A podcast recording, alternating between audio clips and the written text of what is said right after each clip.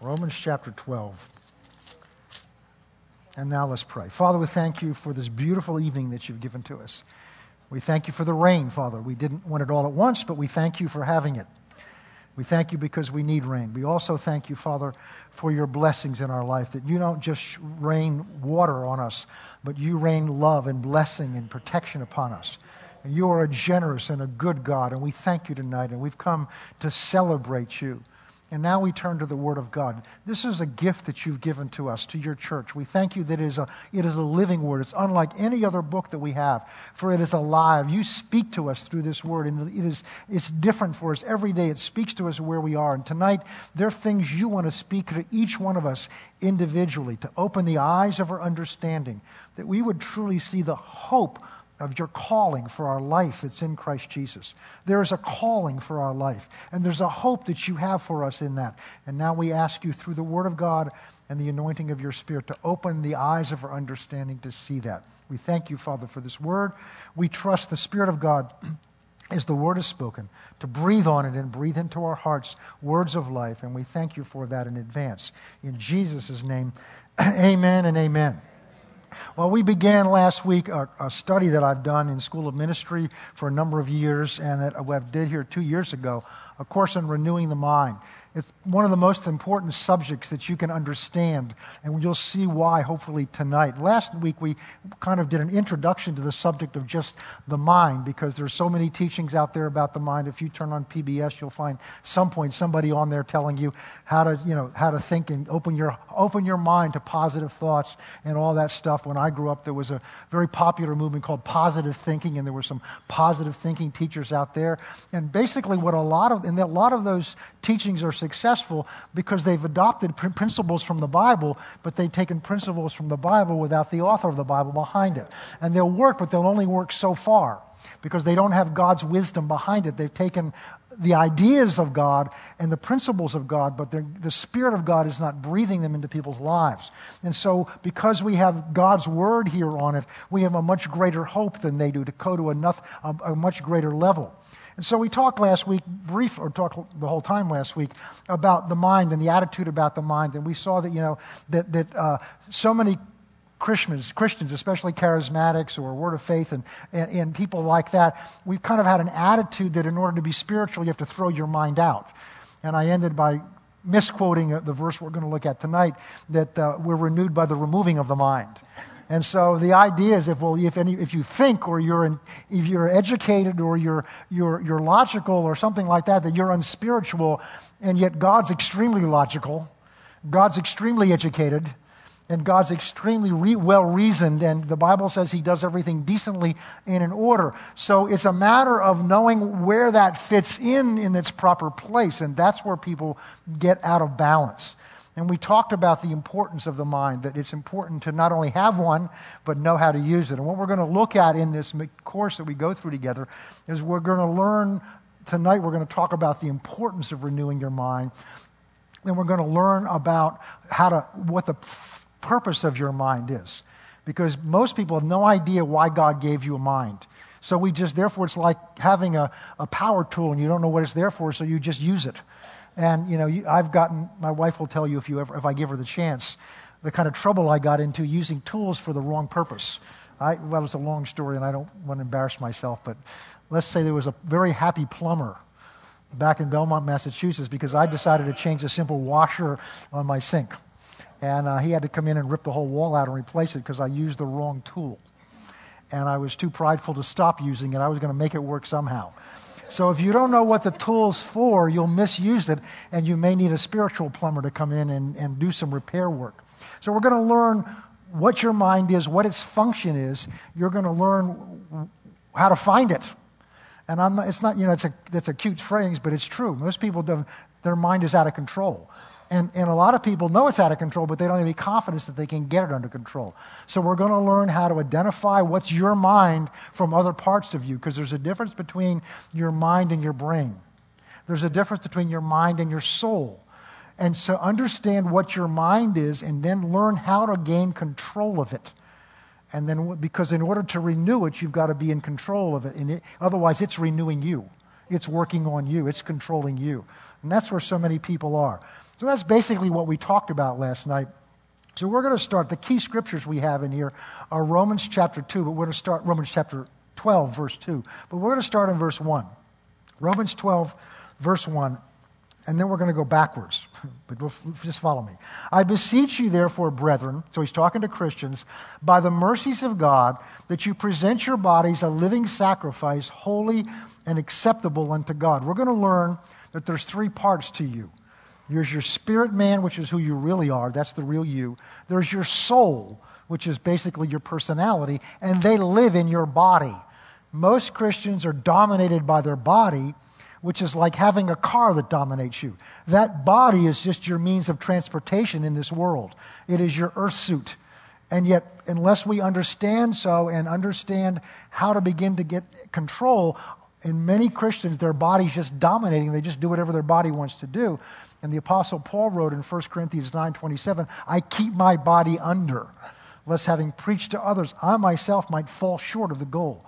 So it's important to have our body under control. But if you can't get your mind under control, you'll never get your body under control because your mind and your body will gear up against your, will gang up against your spirit. And we'll look at all of that. So Paul talks firstly here about, about presenting your body as a living sacrifice, holy and acceptable to God, which is your reasonable service. So it's not some great sacrifice we're making. It's a reasonable thing in light of who we, he, we belong to him. Paul later on, or in 1 Corinthians says, don't you know that your body's not your own? You're not your own. Your body's a temple, the dwelling place of the Holy Spirit. So it's a reasonable thing, but we're not here to talk so much about the body. Verse 2 And do not be conformed to this world, but be transformed by the renewing of your mind, that you may prove what is the good and acceptable and perfect will of God. But in order to understand the framework of this, we're going to go back to verse 12. And we're going to look at the beginning of this. Because the Apostle Paul says, I beseech ye, Therefore, brethren, by the mercies of God. Now let's stop there a second. I want to teach you, this is one of the things I would drill into the School of Ministry students. I beseech you, therefore. Anytime you see the word therefore, you need to stop and ask yourself this very simple question What is it there for? And that's kind of a cute thing, but the significance of it is this Paul did not start the book of Romans in chapter 12. So, for us to begin a study in chapter 12, verse 1 or verse 2, we're going to miss the true significance if we don't understand what he talked about before chapter 12, because he's basing what he's about to say on what he's already said. So, in order to understand the true significance of it, we got we to build up the momentum because he wrote this as one long letter. Paul didn't sit down on the first day. You know what? Let me write chapter one. And he sat down there with his scribe, and at the end of chapter one, when he really beat up the unbelievers, he said, You know, I need to take a break. I'll come back to it tomorrow, and I think I'll start chapter two tomorrow. And then the next day he said, You know what? It's time to look at the, at the believers and, and, and said, You know, better off than the unbelievers. And so he said, I think I'll write chapter two. And then the next day, he wrote one long dissertation. Now, whether he did it in one sitting or not, but Paul did not write this in chapters and verses. Any of the books of the Bible were not written that way. They were broken up to chapters and verses later on by editors so that I could tell you tonight where to turn. And so we could find verses uh, otherwise, I'd have to take, go in your scroll of Romans until somewhere around the middle, and we'll see if we found the right place or not. So I could, that's a reason, but it's not what Paul, how Paul wrote it. So what is he saying there? I beseech you, therefore, brethren, by the mercies of God. So Paul is appealing to something that he's just talked about to them in the first 11 chapters. So, what I want to do is I want to very briefly take you through, without turning there, I want to briefly take you through the first 11 chapters. So we get some run, a running start at chapter 12 and understand what it is these mercies because he's saying by the, these mercies of god that i have just told you about i'm appealing to you by the mercies of god. He's motivating them to do something and that's why part of why he wrote the first 11 chapters. Now we've got a little advantage because on sunday mornings we've been talking about chapter 1 We've been talking about the purpose of the whole book of Romans really is to give an explanation to a church that Paul had never visited what the gospel was all about. And in order to do that, he doesn't start with what Jesus did, he starts with what God requires. And so we've looked at that. We've been looking at that on Sunday mornings at the righteousness of God. And so, what we saw and we see in chapter one, Paul introduces this concept of the righteousness of God, what God requires. And then Paul is telling them, and what I'm going to tell you is that the righteousness that God has, the good news, the gospel, is that God has given his righteousness to us one of two ways, and there's only one way that works. But in order to understand the way that's the free gift, he has to take them on a little journey. And so he tells them in the rest of chapter one what God requires, which is to be as righteous as he is. And then he goes into chapter two and he says, And those of you who are sitting there saying, Ah, I'm a lot better than the people you wrote about in chapter 2. One, he says, you got to realize you're not doing it either. None of you are righteous. In fact, that's what chapter 3 says. None of you are righteous. No, not one of you all of you fall short of the glory of God. And that sounds like it's terrible news, but he goes on to basically say, and that's what qualifies you to receive the gift of righteousness that this whole gospel is about. Because as long as we think we can earn something, we will not receive the gift. And there's just something in human flesh, fallen human flesh, that wants to contribute something to where we're getting. And if we get to contribute anything, then we've got to take that last song that we sang so powerfully and throw it out. I give you all the glory. Because what we really mean is, I give you most of the glory. But I want a little bit. I want to be able to know that I did a little something. I want to help you out, God. And so, most of the effort God has to put in our lives through the Holy Spirit is to convince us you can do nothing. You can contribute nothing to your righteousness. All you can do is get in the way and ruin it. And that's Romans chapter 1, 2, and 3. And Paul introduces in chapter 3 the righteousness that God has given to us is only received by faith. And then he goes in chapter 4 to talk about what this faith is. And he uses Abraham as an example. Because the Jews were all hung up with the law. They had come to believe, and we'll talk about this more on, on Sunday mornings. They had come to believe that because God gave them the law, because they, the law belonged to them, therefore that made them righteous. And Paul has to dispel that illusion by saying, no, it's only those that keep the law perfectly all the time. And of course, nobody can do that. And Paul explains in Romans chapter 4 that the righteousness that God promised promised originally to Abraham in Roman in, in Genesis uh, chapter uh, 15, where it says Abraham, Abraham believed God and it was accounted to him as righteousness. And goes on to say, not for his sake alone, but also for those who would believe. Romans 4, Paul introduces this and says, This righteousness that God gave to Abraham because he believed to him was before the rite of circumcision was given. The circumcision was given as a sign that Abraham had believed God and God had attributed his righteousness to him.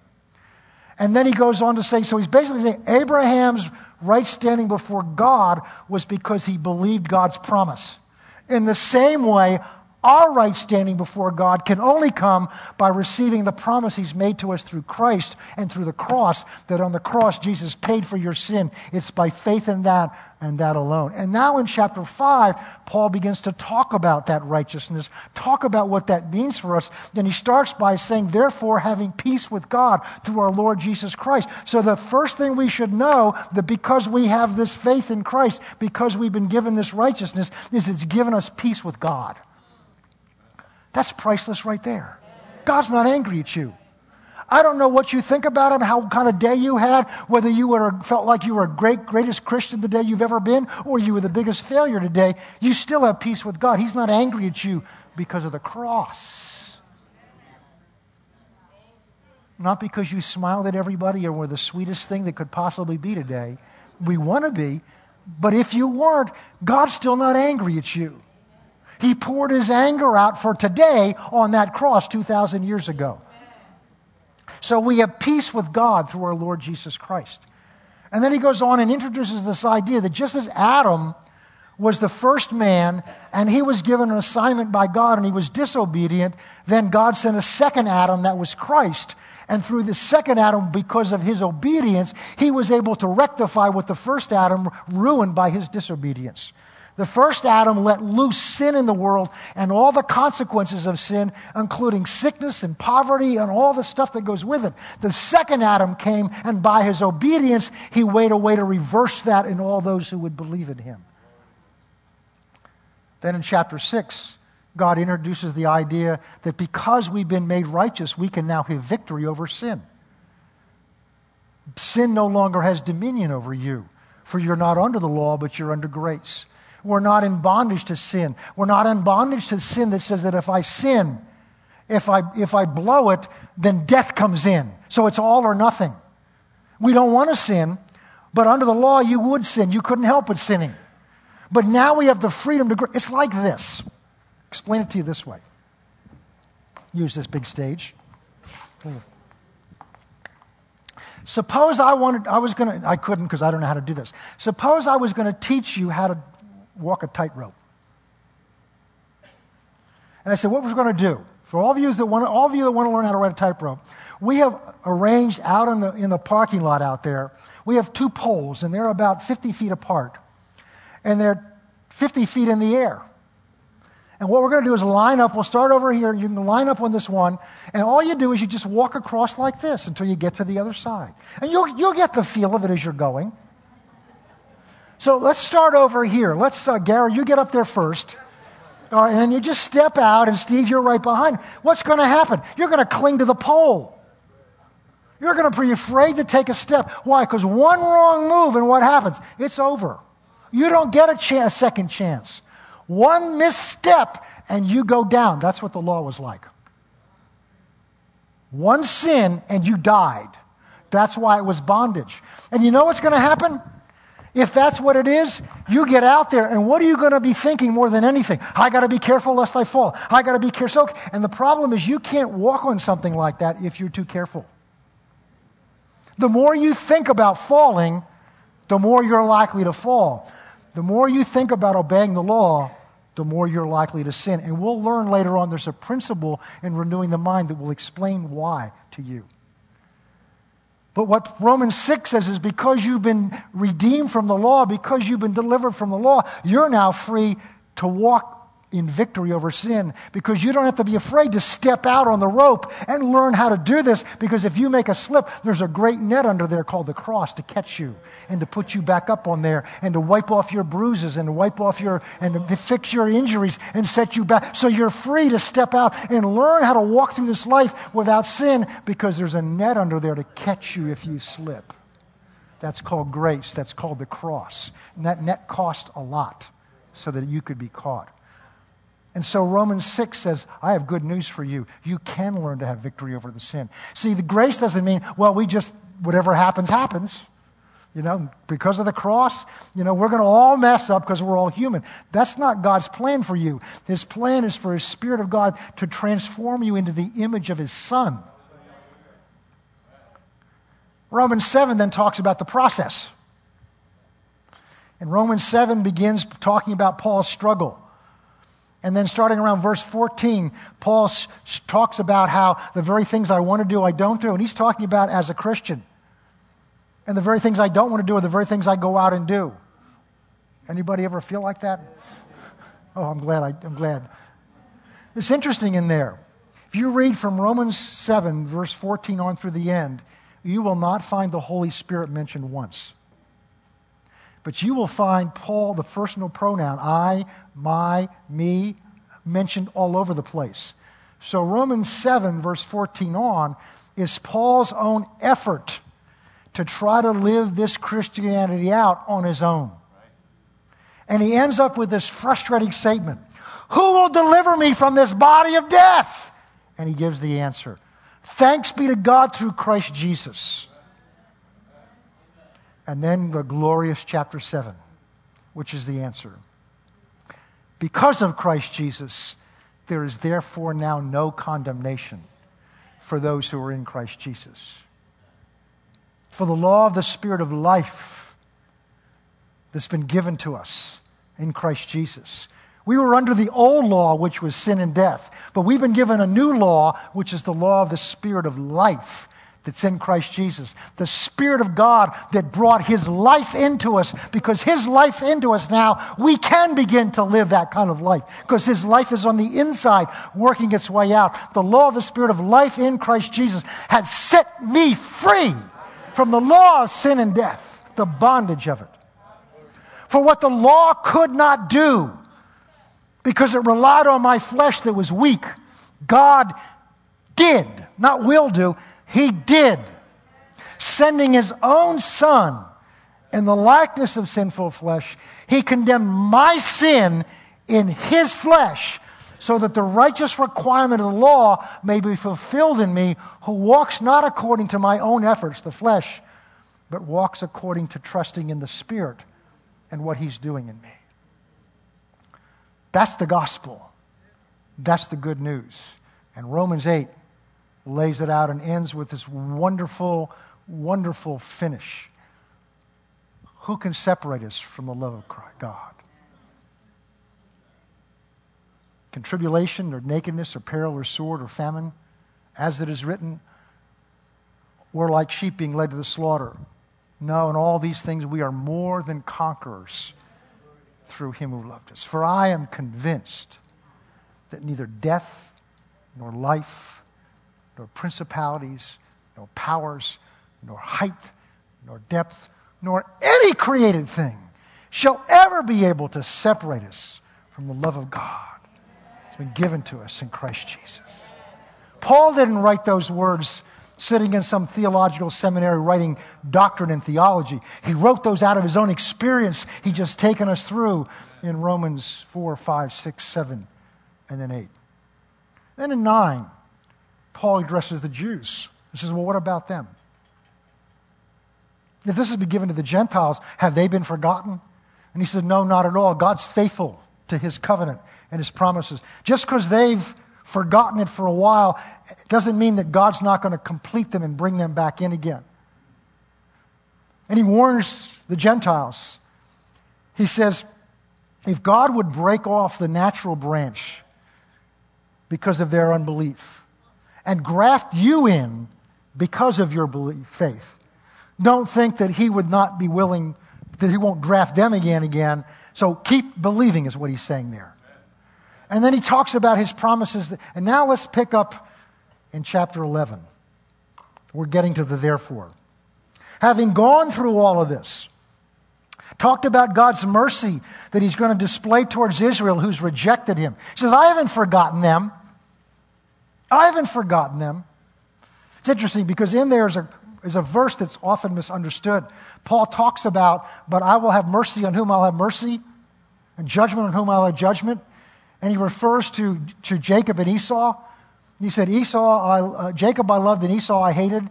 And what he's saying is, I chose Esau, Jacob, and not Esau. What he's getting there is, he, there were uh, twins. And Esau was the firstborn. Normally, the firstborn had all the rights, the inheritance, and everything else. And God chose the secondborn over the firstborn. And what God, Paul's saying there is, what right do we have to judge God's selection, God's mercy. Because what God says is, I will have mercy on whom I'll have mercy. And the essence of that is, the very essence of mercy is we're not getting what we deserve. So Paul's saying, Who are you to stand up to God and says, How come this isn't fair? We don't want God to be fair with us. We don't want God to be just with us. Because if I get justice, I go to hell, and so do you. I got a lot of company in this room. I want God's mercy. So he's saying, How do you have a right to decide who God gives his mercy to? Because God gives his mercy because he wants to. So he's talking about God's mercy to Israel. God is going to be merciful to Israel. And Paul, after all this discussion, comes up here on verse 33. Oh, the depth and the riches both of the wisdom and the knowledge of God. How unsearchable are his judgments and his ways past finding out. Who has known the mind of the Lord? Who has become his counselor? Who has first given to him that it shall be repaid? For of him and through him and to him are all things, to whom be all glory forever. Amen. Paul is just having a fit here. Wow. Look at the mercy of God, the goodness of God. Look at what He's done with us. Romans 1 and 2. We all deserve, we all deserve the wrath of God for our unrighteousness. We've all suppressed the truth and unrighteousness. But God, through His mercy, has opened a new way, which is by simply believing His promise. And if we'll do that, His Spirit will set us free from the bondage of sin and the fear of death. And He'll give us victory in our lives over sin, victory in our lives over the things that had us so bound up. And Israel, His mercy is going to be poured out on them eventually. Oh, God is so merciful. God is so wonderful. Paul's not sitting writing words, he's so caught up in the magnificence of God. And then as he finishes this, he turns to them and he says, Therefore, my brethren, I beseech ye, by these amazing mercies of God, that you present your bodies a living sacrifice See, the reason we hold back from giving ourselves to God, I mean fully, the reason we hold back and recoil at that, even though inside we want to, is because we don't trust Him. I mean, before you're going to put yourself in somebody's hands, you've got to trust Him.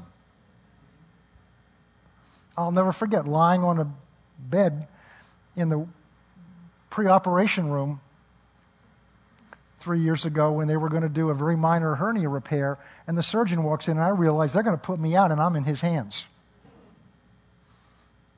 I got to trust him. And I was willing to do that.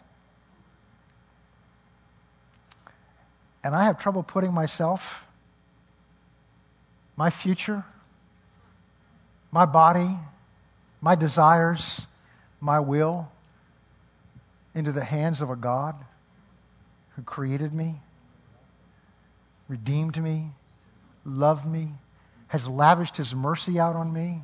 That's why Paul is saying, because of what he's like, because of how merciful he's been, because of this, and I've tried to help you to see what he's done for you, because of that, present your bodies to him, give yourself over to him, that you may put yourself into his hands. Go the yeah, go on to verse chapter 12, verse 1. I beseech ye, therefore, brethren, by this merciful God, this God who's been so good to you and merciful, present your bodies to Him, give yourself to Him. A living sacrifice, holy and acceptable to Him. It's only your reasonable service considering what He's done for you. I won't ask for a show of hands, but have you ever felt sorry for yourself?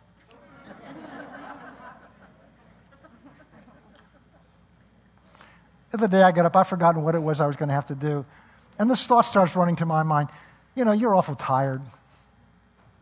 You know, maybe you should back down a little bit. You're awful tired. And all of a sudden, I could pick this picture of Jesus as they put that cross on him. I mean, I was awake for a few hours that night. That's why I was feeling sorry for myself. He was up all night, having been beaten, spit upon, falsely tried twice, thorns crushed on his head, flesh stripped off his back.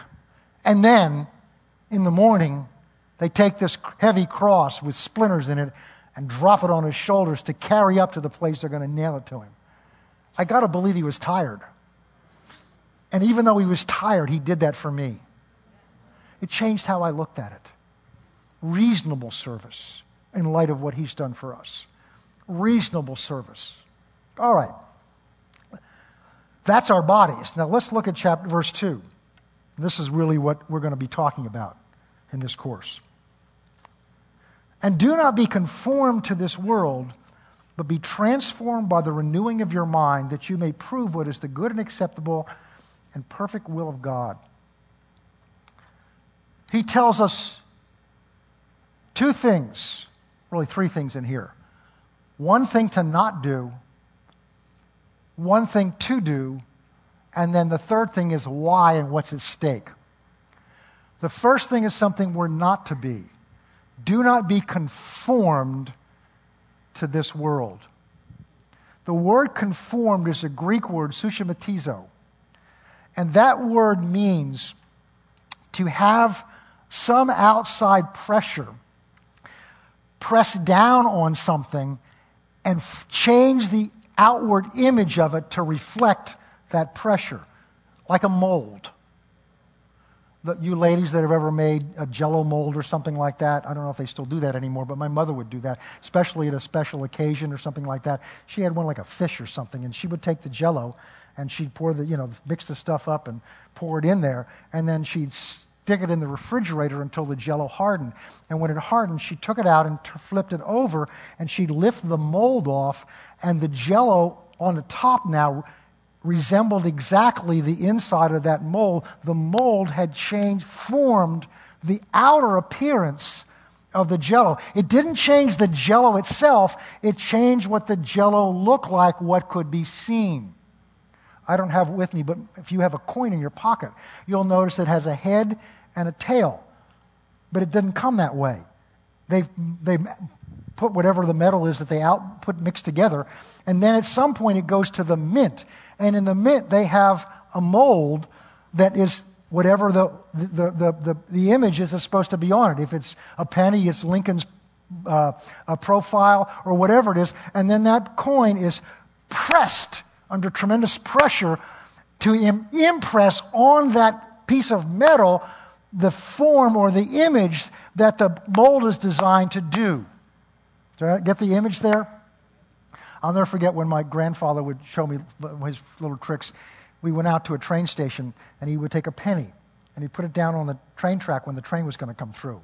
And he knew when the express was coming through at this train stop. And we put it down, and the train would come through and run over the thing, and the thing was just squished out. So he took the surface, he took the image off of it.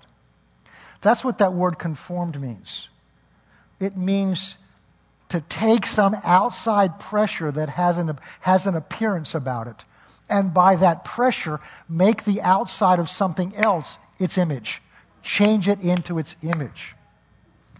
And so it doesn't change the nature of the metal, it changes what the outside of it looks like. And if that pressure pressures it into a quarter, then you recognize it as a quarter. If it's the image that would be on a penny, you recognize it as a penny. So your recognition of what that coin is is based on what that mold was that pressured it. You all everybody with me on that? That's what that word conformed means. And it says, do not be conformed to this world. The Greek word for world there is aionos, which means era. It means uh, uh, the attitudes or the culture of the times. It means the, the, the, the, processes of thinking, the value systems. So, what Paul is saying is do not allow the world's values, the world's way of doing things, the world's approach to put pressure on you from the outside so that on the outside you begin to look and act and talk just like the world. He's talking to Christians. So he's saying, don't allow that to happen. That means if I do nothing, that's most likely what's going to happen.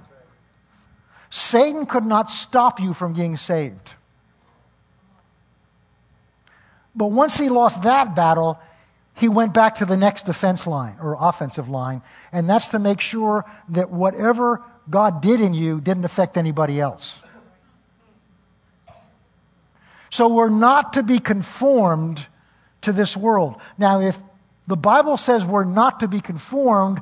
That means it's possible, regardless of what the pressure's like, it's possible that I don't have to be conformed so that I look like the world. What he's talking about is so that under pressure, we're under pre- and this pressure, since I first put this course together, the pressure that's on the church now has gone up 10 times to talk like the world, to be like the world, to think like the world. They don't care what we're like on the inside, they just don't want us on the outside to look any different than they do than the world does. Not to be conformed, not to be conformed, to be squeezed by a mold into something that on the outside is different than our real nature, than its real nature. It's to assume an outward expression that's patterned after something else that does not come from within, but comes from without. Satan's goal is to keep you from looking any different than the world. He, his ideal was for you not to get saved. But once you get saved, the only way you're going to affect anybody is if you look like Christ.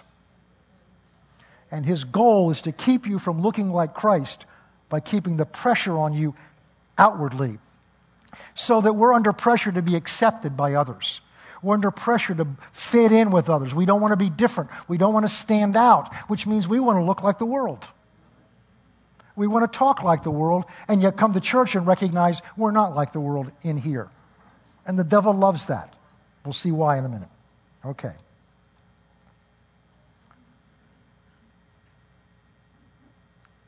But what we are to do is to be transformed. That's a different Greek word. That word is the Greek word metamorphomai. And you've probably heard the expression metamorphosis, which is talks about a change that like a butterfly goes through or a caterpillar goes through. And I'm sure you've all in school been taught, you know, a caterpillar, it's these ugly little things at some point crawl up in the branch somewhere and they spin a cocoon. And in the process of that spinning of the cocoon, they're creating a, a, a safe place for them. And while they're in there, they undergo a change. And when the time is right, that that caterpillar in there has changed and it begins to spread its wings that it now has and it forces off this cocoon and what comes out is this beautiful butterfly which is why a butterfly is often used as a symbol of being born again. It, it reflects a change. The reason that doesn't work is it's still the same being that was the caterpillar. It's just changed its form. But the bible says if any man be in christ he's a new creature. He's not in a different form He's a new creation. Some of those translations say he's a new species of being from the inside out. But the word that metamorphosis comes from is a Greek word which means to change. Get this. It means to change the outside to reflect the nature of the inside. So here's the contrast we're not allow the words, the world's process, the world's pressure, which is trying to take, keep what's on the inside of you from showing up on the outside. By pressure pressure of your finances, pressure of your job, pressure of your family, pressures, natural pressures that come against you, that get you to worry, get you afraid, get you to think about the things of the world. What happens if I lose my job? My goodness, what if the economy goes down? What if this? Those are all the world's methods and systems, and we're so indoctrinated by them that they control our thinking process. And if they control our thinking process, we're going to find out they control what God's able to do on the inside of us. So the Satan's plan is to take the pressures of the world and make them so great on you that regardless of what the, king, the kingdom of God that's inside you, it never shows up on the outside. And instead, what we're to do is to learn how to be transformed, to take what God put on the inside of us and bring it to the outside. And the word actually means so that the outside surface will reflect what the nature is on the inside through a change. Through a change. So we're to not be conformed. We're not to allow the world to pressure us to keep inside of us the nature of God that's been put in us. And we'll see that more clearly next week. But we're to be transformed by the renewing of your mind. Oh, there's more to the verse, though. There's more to the verse. Oh, by the way, the word metamorphomai is only occurs three times. It occurs here, it occurs in Matthew 7 12 and Mark 9 2, which are where Jesus was transfigured on the mountain. Where Jesus goes up on the mountain, takes Peter, James, and John, and then he goes off for a distance, and he's, the Bible says he's transfigured. And Moses and Moses and Elijah appear, and what happens is Jesus' glory begins to shine out of him and they see him in all his glory. His, the light of, the, the light of his, his, his divine nature breaks out of his human shell, and, the, and the, this glow takes place. And the glory of God that's on the inside is now exploded on the outside. That word, that word transfigured is the same word, transformed. So on that mountain, Jesus' real nature now, he let it come to the outside as he spoke with Elijah and he spoke was it Moses? Yeah. Um, now, okay.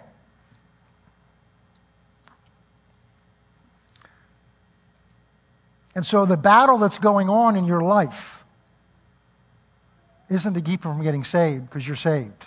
Amen? And if you're not, we can take care of that tonight. The battle is to take what's happened on the inside and keep it from affecting anybody. Because notice what it said. What's at stake here is that we might prove something.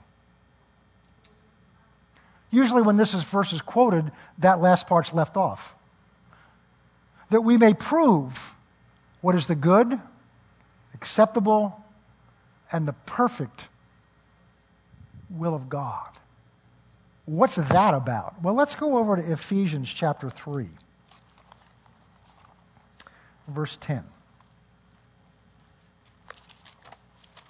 Little verse stuck in here that I think most people read over and may not seem to have much meaning to you, but we're going to look at it from a different perspective tonight. Paul's talking about revealing the mystery that was shown to him and has now been revealed, which is the gospel, and that it's available now to the Gentiles.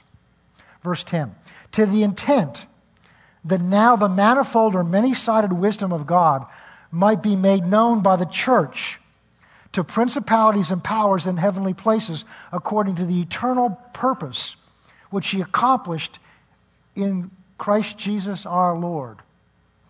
To the intent, so God's intent in revealing the gospel is that the many sided wisdom of God might be made known by the church to principalities and powers in heavenly places according to the eternal purpose which God accomplished in Christ Jesus. The good and acceptable and perfect will of God. Roman, Ephesians 3 is saying this that what's going on in, in, in the world today, what's going on in the church, is simply a part of a great drama that's going on in the spiritual realm. Remember what happened before the earth was reformed. There was a rebellion in heaven. Lucifer and one third of the angels rebelled against God and God's ways and his authority, and they were evicted from heaven to this earth. They were banished to this earth. Well, there's another two thirds of the angels up there. And God decided he wanted to establish something for them. Because notice what's going to be, what's being proven is to principalities and powers in heavenly places. Those are spirit beings. They can be, they may be demonic and they may be angelic. I don't know. But God's proving something. He's establishing a case to the spiritual beings that are in the heavenly places. He's, there's a trial going on. That's how I look at it with my legal background. There's a trial where God is proving something, is establishing something to the other, the spiritual beings that are out there. And when a trial, you have witnesses. You're, you have evidence that you present for your case. And I believe that the issue that God is proving they, have, they don't have any doubt of his power. They've seen it.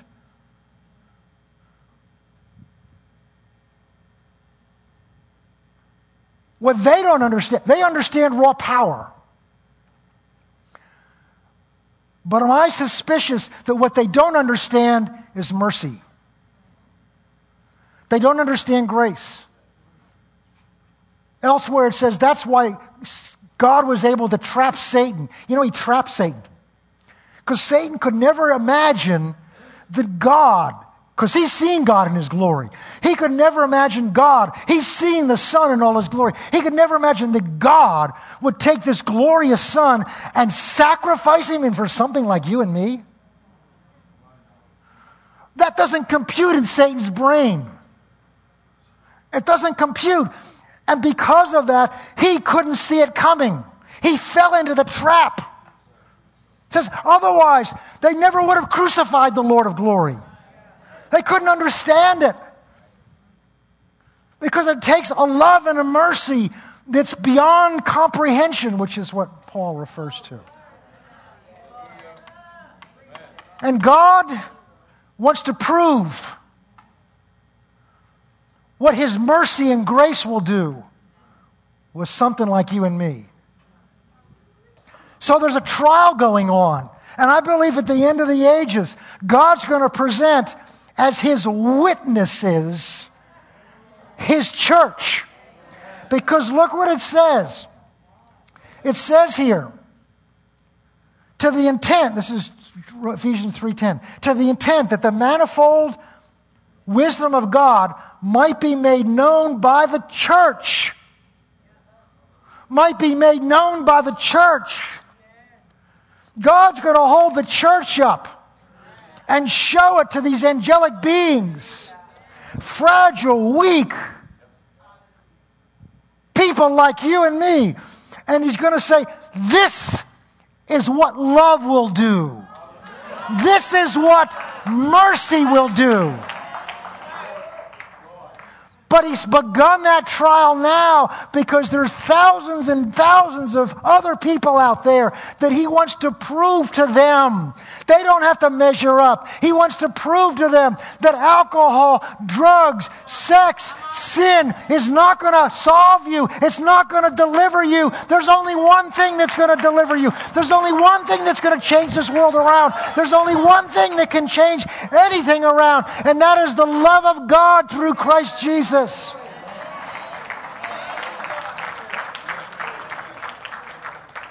This is why Satan is so threatened by you, why he's so threatened by the church. He knows what's inside you. He knows what's been put in the church. He knows the kingdom of God is within us. He knows the love of God's been shed abroad in our hearts. He knows we're filled with the Spirit of God, not a Spirit, the Spirit of God.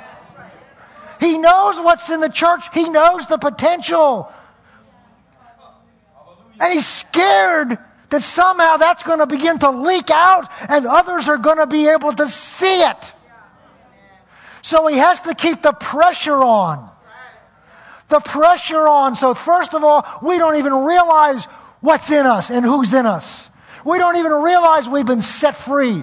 We don't even realize the good news of the gospel. The only way the world's going to see what God's grace has done in us and for us is as that works itself to the outside. They can't see inside of us. We don't even do that. And yet, Romans, 2 Corinthians 5 tells us that we are to consider, we are to no longer consider Christ according to the outer man. In the same way, he says, we're no longer to consider each other that way. That's what he says. Don't you know if any man's in Christ, he's a new creature? Look to your left. No, go ahead. Look to your left. Look at your neighbor. Look to your right. You're looking at new creatures. You're not looking at the person you see. The real person in them is inside, and that's a new creature created in the image of Christ. And so, Satan, in this great trial, in the pre trial preparations, Satan's putting pressure on the church so that we will be conformed, we will look just like the world. We'll be a witness that has no effect. And we're being called by the mercies of God through Paul that we are to be transformed. We're to, the transformation is to take what God's already put on the inside and allow Him to bring it to the outside so that others can see. Let your light so shine before men that they may see your good works and glorify your Father. Glorify your Father's mercy, not my good works that's in heaven.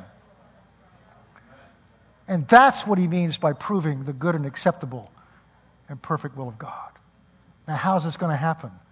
There's only one way by the renewing of your mind. Prayer helps, fasting can help, but the Bible says we're transformed. What's on the inside of us will work its way to the outside only by the renewing of our mind. And that's the purpose of this course.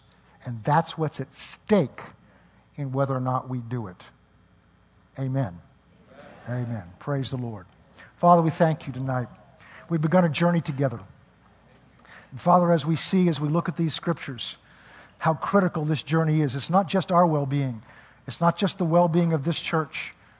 Father, we're part of a grand plan that you have, a grand program that's designed to not only affect this age, Father, but you're establishing something before all of the witnesses of heaven. And Father, may we learn how to be effective and powerful witnesses of what your grace and mercy will do in one such as us. Father, we pray tonight that the words that we've heard by the power of your Spirit will penetrate into our hearts and begin to create in us a desire and a hope that we can be changed, not just for our purposes, but for your purposes also. And we thank you that our total confidence in this is in the power of the Holy Spirit, whom you've caused to dwell within us. And we thank you for that in Jesus' name. Amen.